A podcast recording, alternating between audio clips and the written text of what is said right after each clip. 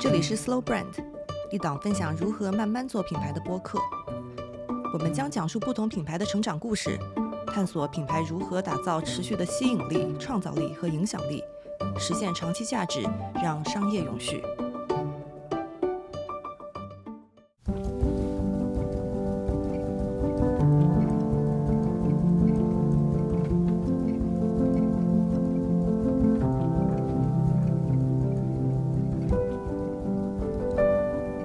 来到第一季的 Slow Brand 播客，和我们一起探讨如何慢慢做品牌。大家好，我是莹莹。大家好，我是天。那今天是我们第二集的内容，我们想要分享的品牌是 Aesop。其实，在中国应该有很多人都熟知这个品牌，而且他们在二十六个国家有将近两百五十家门店和九十一个专柜，在二零二零年年收入甚至达到了二十三亿人民币。其实这么多年，虽然说伊萨被越来越多的人所熟知，但是它却一直保有一种尚待发掘的小众感。对，因为这个牌子它相较于其他的或者说美妆类品牌吧，它有一个很显著的点，就是它和他们相比，它没有一种非常美好和精致的包装，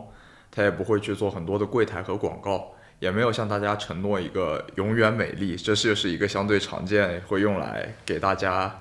叫什么画饼 的一个方式吧。他也没有那种雄心壮志，说我们生来就要改变世界，他只是把产品融入了大家对生活的向往之中。就比如说，我们需要有健康的饮食，需要去适时的运动，偶尔小酌一杯，然后看一看有启迪性的文学书籍。他希望他们的产品也像这种生活方式一样，成为大家生活的一趴。嗯，对，所以今天我们就来和大家聊一聊 ESOP 这个像寓言一样的充满故事的品牌。其实从去年开始，就陆陆续续有一些 Aesop 要在中国开店的消息。包括他们品牌官方的一些报道当中也有提到，会在二零二一年的第四季度在中国开店，但是迟迟没有开出来。但是至少去年在十一月份的时候，他们在上海做了一个名为“悠然之月”的艺术沉浸展。对，这我也有所听说了。不过他们开店推迟，听说好像是因为疫情。然后我们来聊这个展吧。这个展就本身就非常 Aesop，因为它跟其他不一样的是，它里面没有任何的产品，而是单纯的做了一个艺术沉浸展。并且他会选择很多的装饰去做一个抽象的表述，来呈现给参与到这次展的人。就是在一片自然的意象中，他会穿插着很多的书法作品和舞蹈的表演。其实这作为品牌在中国的首次亮相，已经算得上是很出乎意料了。嗯，但是也可以把这个看作一个他们要进入中国的一个非常明确的一个信号。虽然实体店铺还没有正式落地，但是中国的消费者可以通过微信小程序以及天猫国际购买到 ESOP 的产品。其实，在这之前，许多没有办法进行动物测试的品牌都无法进入中国，而天猫国际在很长一段时间里面都是为这些品牌绕过这样子的一个国家的要求，将零残忍的产品卖给中国消费者的一个途径。对，有关这件事也是在二零二一年有了转机吧，就是去年三月份。中国国家药品监督管理局发表的文件显示，就是从二零二一年五月起，进口普通化妆品免除动物测试，像洗发水、沐浴露、香水这些东西，个人护理和美妆产品进入中国市场将彻底告别动物测试，只需公司提供安全评估，拿到证书就好了。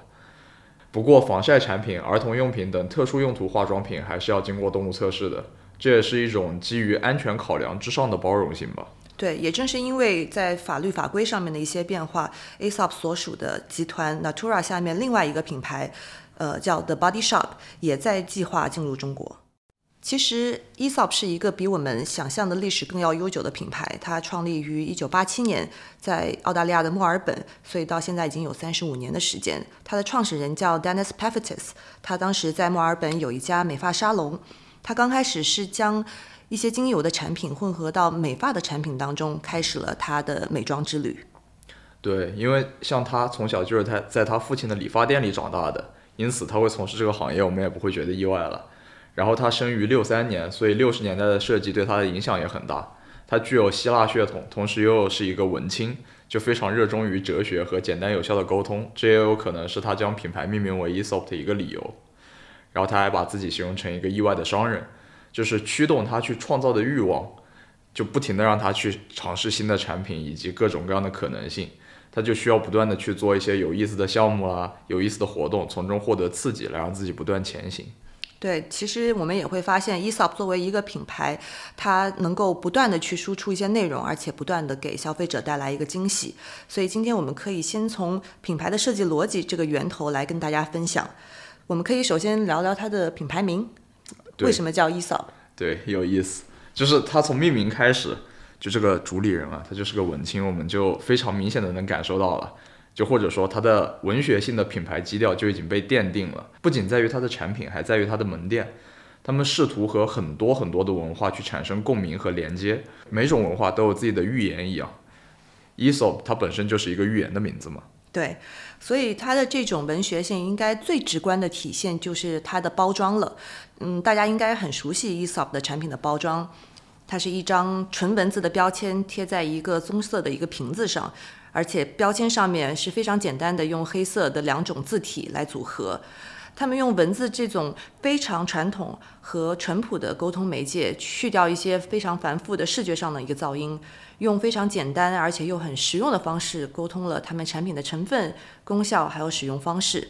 如果你去仔细读他们瓶子上一些文字的话，你会发现他们写东西的方式就像一个朋友在非常贴心的跟你分享自己喜欢的一个产品。嗯，就像我们之前说的一样嘛，他们没有很精美的外包装，因为他们根本就没有外包装，所以它瓶子上就把你所有需要知道的东西都写上了。对，而且很难能可贵的是，他们的包装其实最近几年过去这么多年都没有改变过，而且这样子的一个做法，其实是在护肤还有美妆这个品类是闻所未闻的。嗯，可能是因为他们所呈现的这种实用主义的设计，真的是一个非常永恒不变的人的需求，所以即使经历了二三十年，我们再回去看它的包装，仍然是一种非常不过时的审美。对，嗯，而且刚刚讲到了这个文学性，我在做 research 的过程当中看了很多他们的网站啊，然后包括他们呃一些店铺的设计，会发现，嗯。名人名言就是来自于很多不同的文学作品里面的 quotes，真的是无所不在。就是包括他们的网站、他们的一些沟通的物料、他们在小程序还有网站上的一些产品详情页上，甚至在一些零售店铺的墙上，你都会发现一些名人名言。然后包括他们在墨尔本的一个实验室的大楼的外墙上，就有一句 Virginia Woolf 的名言。对，就像他们创始人，他就自称是名人名言的第一。在纷繁复杂的，就尤其是现在嘛，就各种各样的感官刺激都很多。文字作为一种很普通的方式，可能会被大家忽略，但是在他们的引领和包装之下，它变成了一种最有力量和直击人心的传播方式。其实讲到文学性，我们会发现 Esop 跟文学性的关联体现在方方面面。其中最直接的一个体现是在他们的零售端，比如说他们曾经把两家在墨尔本的门店里面的产品全部清空，然后在里面装满了大家所熟悉的企鹅的经典文学的系列，大家可以过来去购买他们喜欢的书籍。对，就光这么一听，这个形式还是挺像现在流行的那种快闪店的感觉。但是快闪电更多的是为了博一个噱头吧，就是它的装置艺术和曝光量确实是很容易获取的，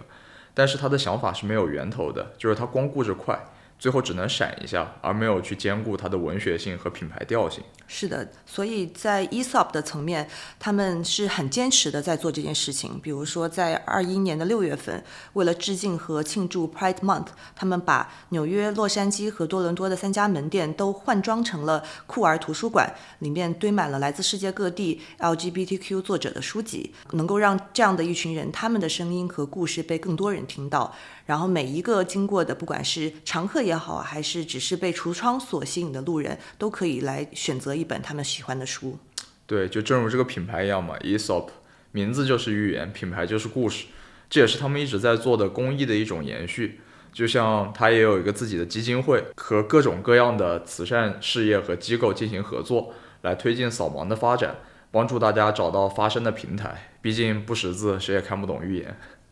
对，其实一个。品牌的调性不仅仅是体现在产品的包装和设计上，这样一个非常单点的一个去打动消费者的方式，而品牌的设计的逻辑应该是可以指导不同触点的体验。Esop 的创始人 Dennis 曾经在一篇采访中就说过，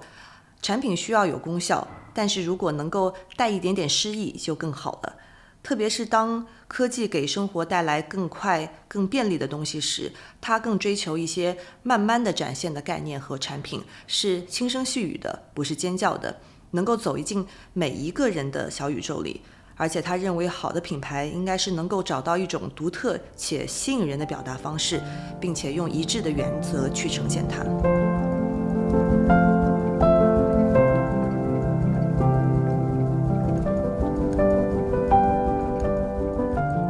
在《伊索寓言》中有一则故事，讲的是两只小田鼠，就是在灾荒年间，有两只小田鼠，他们找到了智慧老人，并请求老人给他们一个赖以谋生的方法。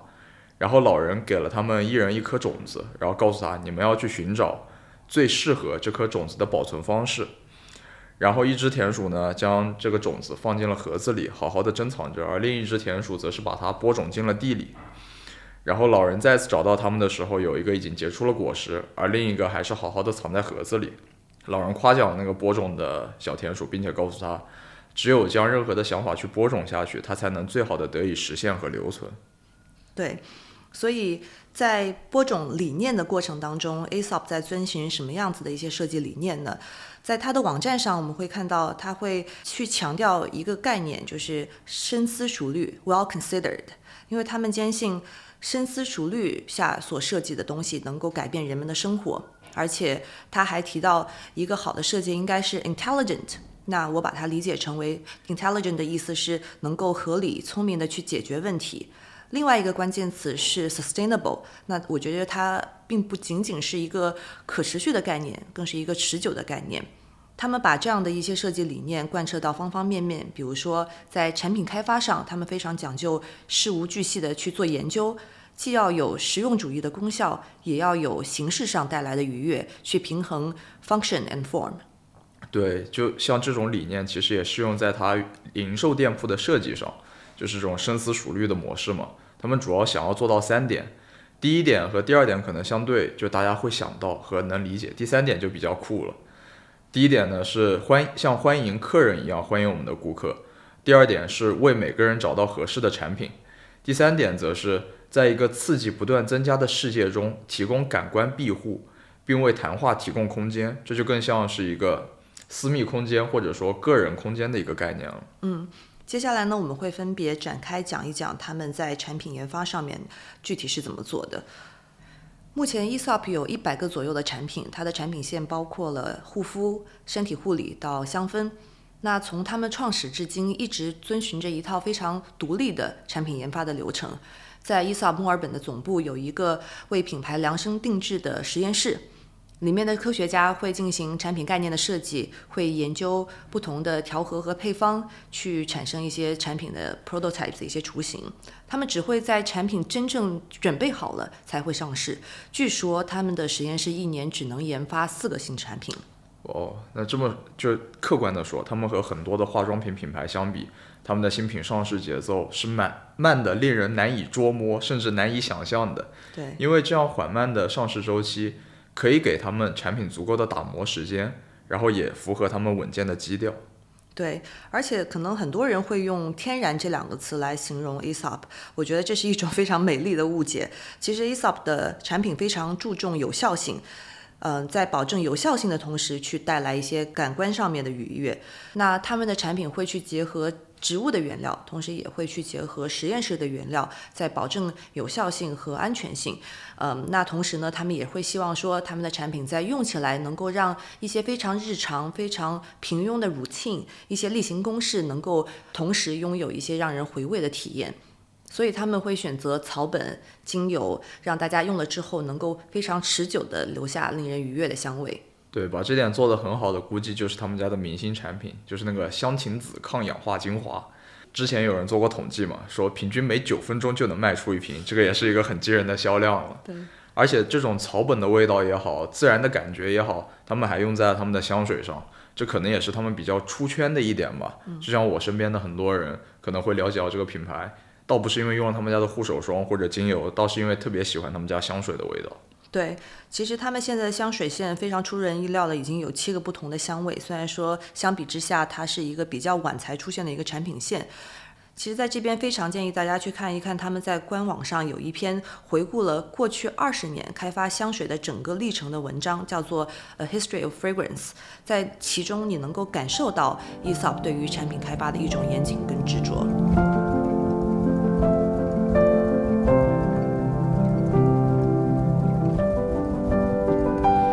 是在产品的包装跟设计上，Esop 也打动了很多人。但是他们只是这么做，但不会到处去这么说，就是他并没有应用到很多的官方传播途径上。真正想要搞明白 Esop 的宣发手段，还得看它的线下门店，也可以看看它的店铺设计了。就有很多的国内的消费者，就是因为在国外逛过了他家的店，从而喜欢上了这个品牌。对，的确，我觉得他们的店铺就是最好的宣传的渠道，而且你们会发现。他们每一家店都是非常独一无二的，充分的展现了在地性，同时呢又能够非常一致的去输出品牌价值，就很想在这边跟大家探讨一下他们是怎么做到的。我觉得最简单的去归纳就是四个字，就是因地制宜。他会选择在不同的土壤上结出不同的果实，就像中国的老话“橘生淮南则为橘，生于淮北则为枳”一样，他会选择跟当地的社群、跟当地的文化做一个结合。因此，他在每个地方开的店铺都是不尽相同的。对，那讲到店铺的选址上面，呃，在一九年的一篇和安迪的采访当中，ASOP 的创意总监分享了他们如何为店铺选址的这样一个标准。他们会选择从一个有共鸣的社群开始。当他们要确定，嗯，一个店铺位置的时候，他们可能已经选定了合作的建筑师，但是如果他们没有找到合适的店铺的时候，他们还是会让这个建筑师先等着，因为他们觉得能找到一个品牌能够与之结盟的社区是非常重要的，但是这个过程也是非常的耗时。而且当他们在考虑一个新的店铺的地址的时候，他们希望能够将品牌、将他们自己的产品和自己的一个精神去编织到。现有的街街道的一个质感当中，真正的能够为当地的群众也好，为当地的社群也好，带来一些有价值的东西，而并不是强加在一个地方的一个不和谐的存在。嗯，就像如果我们要去找一所门店，我们经常会在那种创意人士生活休闲的地方就很容易找到了。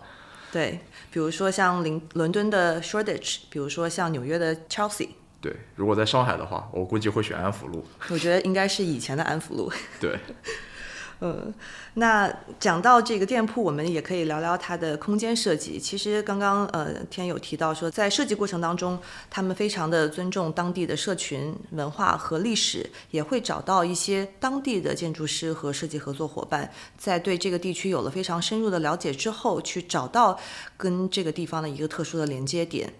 那在过程当中，在设计的过程当中，Aesop 可能会给到设计师一些在运营方面、功能上面的一些需求跟指导，但是他会尽可能的去让建筑师非常自由的表达他们的想法。对，这就要说到他尊重功能性和那个店铺所处的环境。像我之前在看的时候，记得比较有意思的就是在爱丁堡，他们和一个苏格兰制造团队进行合作的时候，用了一棵很特别的树。那这棵树的故事是什么呢？就是那个木匠，他每天早上都会带着他的狗散步的时候，就会路过这棵树。我唯一要担心的就是，如果哪天那个狗再出门，会不会发现自己的家不见了？对。而在日本的札幌，他当时选用的主要材料是传统用途的石头，会从当地的山上切割下来，来去做他们线下门店的一个搭建。而在米兰的布雷拉，就使用了再生材料去创造它的独特家具。在东京的青山店，他就会把附近被拆除的房子的材料重新利用，就像怎么说呢？拆迁房二次利用。对，其实他是给到这些设计师，并结合当地的一些特色和资源去充分去发挥，而且很多这些跟他长期合作的合作伙伴，这些设计师工作室都成了其他品牌趋之若鹜想想要去合作的工作室。所以我也很好奇，未来他在中国开店的话，会跟哪一家合作？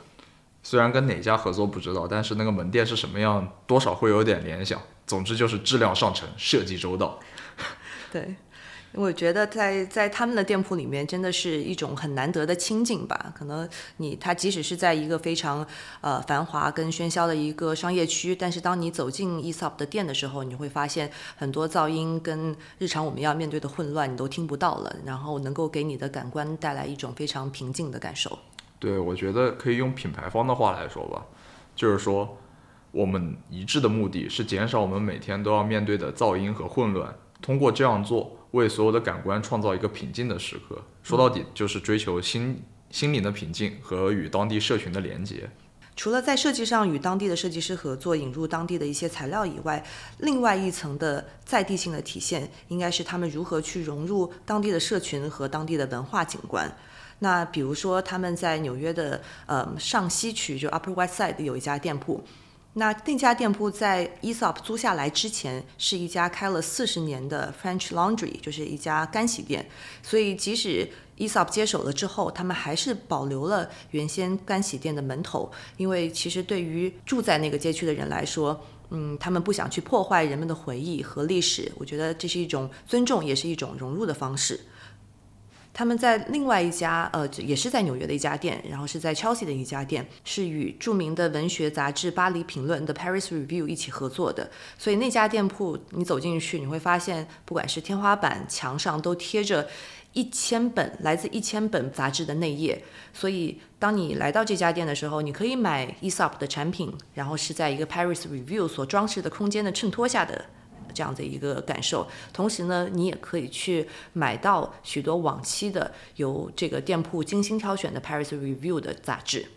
对，而且这家 Paris Review 和这一家 Esop 门店仅仅隔了几条街，这也是挺让人称道的。对，就一般来说，我们是很难把护肤品和文学出版的东西放在一起去讨论的，但是他们两个怎么说呢？就很好的把自己的受众做了一个结合吧。也就是他们紧紧地对准了纽约的创意阶层，对他们又是文青，同时也喜欢 Esop 所带给他们的自然和内心的亲近。是的。另一个方面来说，就是虽然他们的每一家店都很不一样，但是还会有一些一致的设计元素，让它来保持自己本身的调性。就比如说，在每一家店里，它都会有一个大大的产品陈列墙，在一定程度上，我觉得可以称之为空间装置，就跟 MUJI 一样，就是一面墙上其他什么都没有，就。稳稳当当、满满当当放着自己的产品本身，就可以给大家带来一种购物的体验嘛？对，所以我们会发现，Esop 在店铺的设计上有足够的在地性，同时也有足够的一致性，而且对。一些质感和设计细节上，其实有非常执着的追求的。那这么多年下来，刚刚在前面我们有提到，他们现在在全球有两百五十家门店，每一家门店就像一个勋章一样，是这么多年慢慢积累下来，然后成果累累。所以在一五年的时候，Esop 上线了一个叫 Taxonomy of Design，可以直译成为设计分类，其实就是一个数字版的百科全书。那在这个百科全书里面，它讲述了 Esop 不同店铺的一个创意过程，而且把所有他们使用过的材料、设计细节，还有他们所合作过的呃建筑师都整理出来，集合成为一个可以供大家参考和查阅的网站。那其实建立这样的一个档案，不仅仅是一种品牌的一个记录，而且它其实也彰显了 Esop 在零售、在建筑和设计上的一些独特的方法，以及对不同社区和文化以及历史的尊重。对，就这不仅仅像是一个记录的过程吧，更像是他们对于自身的一种解读，就是他们让自己的文学性一以贯之，不仅在于他们的产品，还在于他们的门店，他们试图和多种多样的文化产生共鸣和连结。那么，除了好的空间设计以外，店铺体验也是非常重要的。其实，我觉得每一次去到一个 Esop 店铺，它的这个店员能够非常平等的和你对话，然后非常专业的介绍产品，同时又有很多的细节能够邀请大家去尝试跟试用这些产品。我觉得这些所有的细节都串联成一个非常不一样的品牌的店铺体验。那其实刚刚天在前面也有提到过，他们在零售。体验的设计端其实遵循了一些原则，比如说怎么样把客人像家人像迎到家里面做客一样迎进来，然后能够专业的非常专业的为大家介绍产品，帮每一个人找到合适的产品。那同时能够让大家在这个空间里面去产生更多的一些对话。嗯，这其实或者换句话说吧，就店员就是品牌最好的代言人。当你有了足够有格调的店员以及足够友好的店员，他们就会认为你这个品牌是足够友好并且富含知识的嘛。嗯，很多人第一次接触到 Esop 这个品牌，很有可能啊是在那种高端餐厅的洗手间里。就你一看，哎，这个包装挺特别，再一看，哦，Esop，我记住了，就会有这种感觉。因为他会去选择一些相对有格调的餐厅，因为当我们去那里用餐的时候。其实这是一个受到期待的事情，就我们对它会有一个幻想。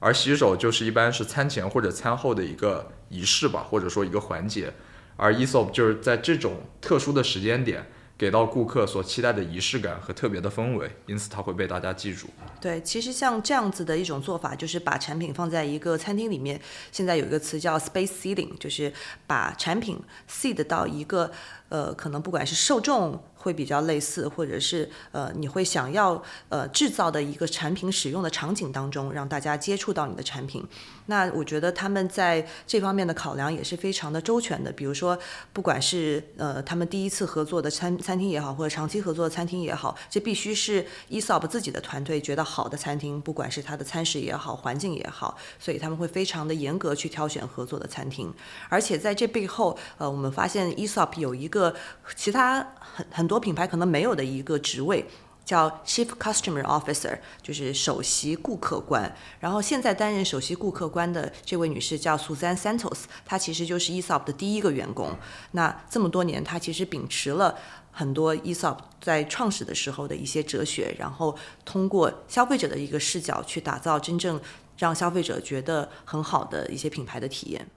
So, you know, I think retailers, you know, the, the onus on retailers or the, the pressure on retailers is, is that much greater. And I think it's really a mindset from a, a product driven um, business to a really a service driven experience and uh, business. And, uh, you know, I think the, the panelists are right in terms of how do you really captivate and, um, you know, really connect to that customer wherever he or she is around the world. I think the other thing is that, you know, we also had it very easy in terms of just, you know, this, this mass opportunity of getting one concept and just rolling it out. And I think increasingly,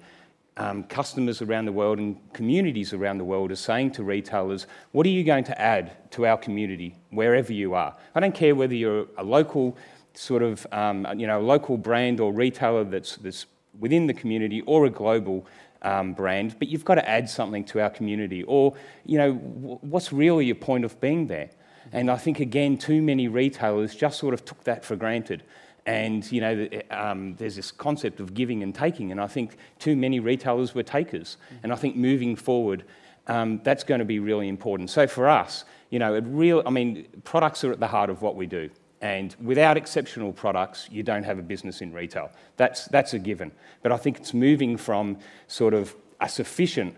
um, aspect for success to it's necessary but not sufficient. And I think on top of that, particularly customer service and that engagement is, is really, really critical. I think the whole, you know, people were talking 10 years ago of retail theatre. You know, to me, that's a, a really poor concept. And theatre means that, you know, the customers or your consumers are sort of standing back looking. And maybe that's okay if it's Disney stores or something like that. But I think, you know, what it's about is, uh, is you know, is a immersive experience that your consumers or your customers, you know, really go away remembering. Mm-hmm. I think, you know, for too many of us in retail, how many of our customers actually you know, remember, you know, really with, with some sort of pride the last customer experience within our stores. I can remember often hotel experiences, I can remember restaurants. I think hospitality do it fantastic. But retail, I think, has, has really got to grab that by the mantle again. And, you know, really 刚刚听到的这一段是 ESOP 的 CEO 在 Business of Fashion BOF 的一个论坛上发表的，他对于零售的一些看法。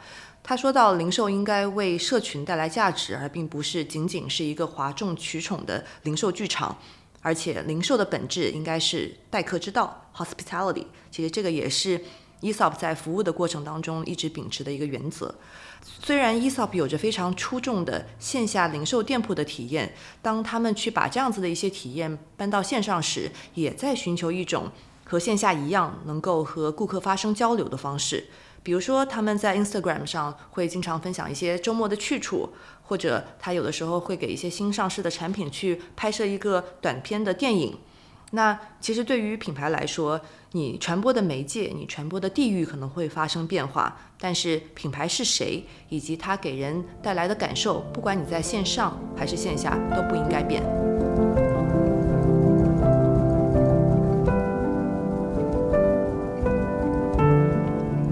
给大家再讲一个《伊索寓言》里的故事吧，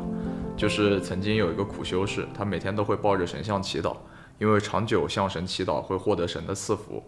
但是他无法忍受这样清苦的生活，终于气急败坏的他把神像摔在了地上，表皮皴裂，露出了里面的黄金。其实这也就像人的选择一样，就是你究竟会选择一时的富足，还是会选择一种持久性的方式。那么顺着刚刚这则寓言的寓意，我们来看一看 Esop 在商业上的发展，会发现它的整个成长的轨迹是非常稳健的。那么可以主要的分为这么几个重要的阶段。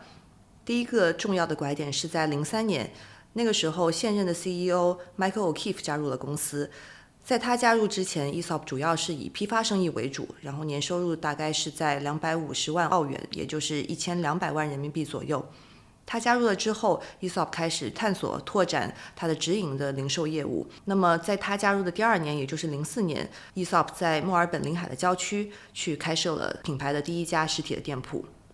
那么品牌的第二个成长的里程碑是在二零一零年，那个时候他们去开始接触一些 PE，开始引入了一些私募的资本。那么真正的全球拓展应该是在二零二一年之后，他们被。一个巴西的化妆品集团叫 Natura，以七千一百六十万美金的价格收购。当时他们是先收购了百分之六十五的股份，其余的三十五的股份是由创始人还有管理团队所持有。但是当时的这个收购协议还包含了一个 option，就是能够在二零一六年去收购其余的股份。所以他们在一六年的时候，Natura 就行使了这个收购的权利。然后 Esop 也就成为了他们全资拥有的子公司，但是在整个的运营上面还是相对独立的。那么这样的一个收购和资本的注入，其实给 Esop 带来了新的增长的一个动力。那在一三年的时候，他们只有五十七家门店和五十四个柜台，但是四年以后，收购的差不多四五年以后，在一七年，他们这个门店数从五十七家增长到了一百七十七家，那柜台也从五十四个增长到了八十四个。对，说到这儿也给大家先介绍一下这家巴西的 Natura 公司吧，就是它的母公司 Natura and Co 是一家巴西的护肤品集团，总部在圣保罗，旗下拥有 Natura、Esop、The Body Shop 和雅芳这些。在一九年收购雅芳之后，他们也成为了全球第四大化妆品品牌。他们也非常注重与环境的友好性以及对自然的追求，这也是 Esop 之所以会成为它的一部分的原因之一吧。可以看到他们在理念上是有许多协相互协同的地方的。那么到今天为止，其实亚洲一直是 Esop 除了老家澳大利亚之外最重要的市场。那么他们在日本和韩国其实也已经深耕了十五年的时间。当时就是呃在收回日本一些分销合作的时候，CEO 他自己还在日本特地生活了一段时间，因为他觉得如果他能够攻克日本这个非常。嗯，要求非常高的一个市场，他们在其他国家的成功率也就更高了。而且在疫情之后，他们加速了在日本还有韩国的一个电商的建设，助推了品牌在过去两年非常快速的增长。那么，其实，在二零二零年，Esop 在全球其实实现了百分之五十的增长，从一九年的十五点九亿人民币的一个营业额的规模，增长到了二零二零年二十三亿的规模。那么在数字端的销售的占比也一直在增长，从一九年的百分之十二上升到了二零二零年的百分之三十。那么在未来，他们会把三点作为它一个增长的聚焦：第一个是在中国市场的布局，第二个是香氛产品所驱动的增长，然后最后一点是在数字化上面的一个投入。